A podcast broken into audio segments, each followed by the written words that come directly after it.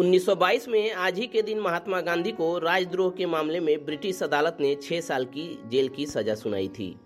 गांधी जी की सजा 18 मार्च से शुरू हुई, लेकिन दो साल बाद ही 1924 में लगातार खराब होती सेहत की वजह से उन्हें रिहा कर दिया गया।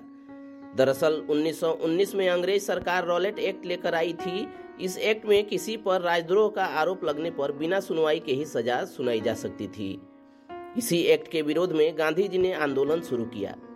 देखते ही देखते इस अहिंसात्मक आंदोलन से हज़ारों लोग जुड़ गए।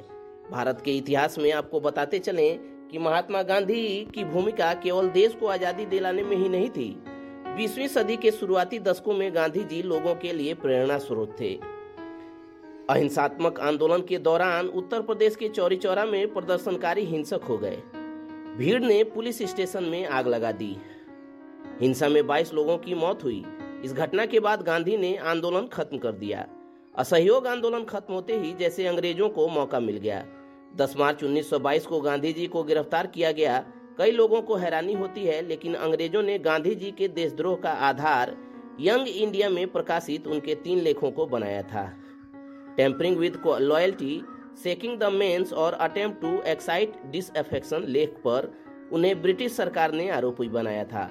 उनके मुकदमे की सुनवाई कर रहे न्यायाधीश ब्रोमफील्ड ने 18 मार्च 1922 को गांधी जी को राजद्रोह के अपराध में छह साल की कैद की सजा सुनाई। चलिए दोस्तों कोरा फ्लिक्स पर आज के इस पॉडकास्ट में इतना ही। जानकारी आप तक पहुँचती रहे, उसके लिए आप हमारे यूट्यूब चैनल को सब्सक्राइब कर लें और फेसबुक पेज को लाइक कर लें। साथ ही साथ अपने दोस्तों और रिश्तेदारों के बीच इस पॉडकास्ट के लिंक को शेयर भी करें। मिलते हैं एक और वीडियो में। तब तक keep searching for knowledge and try to be a kind person